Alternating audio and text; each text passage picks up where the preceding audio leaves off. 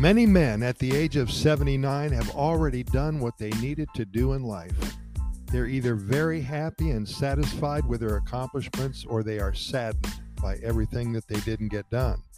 Whatever the case may be, these years are usually a peaceful time of reflection, great memories, enjoying the grandkids, and making sure that you take your, your medicine every day.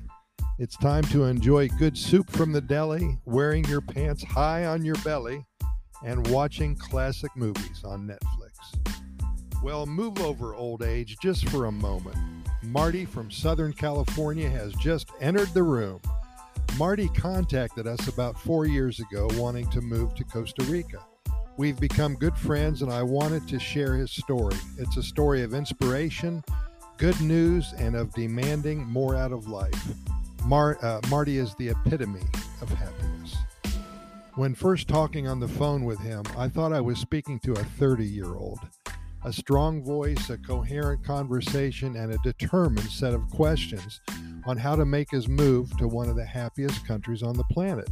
Marty had just sold his home at the time. He had about 60 days to vacate the premises.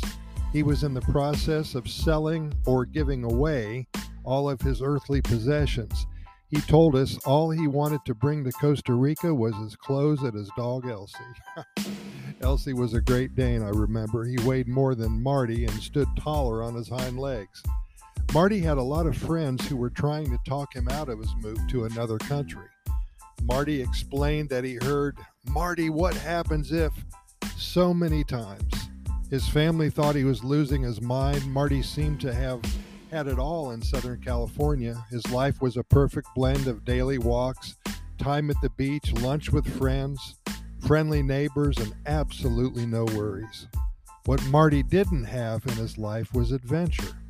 He was an optimist and figured he had at least 20 years left in his life. His goal was to live to be 100.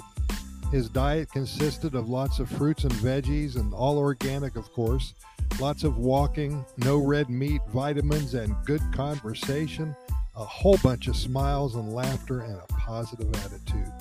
Every morning started with a cup of hot coffee with Marty, and he figured in Costa Rica that will not be a problem at all. Marty had been visiting Costa Rica for over 20 years prior to his move. At this writing, he's enjoying life to the fullest.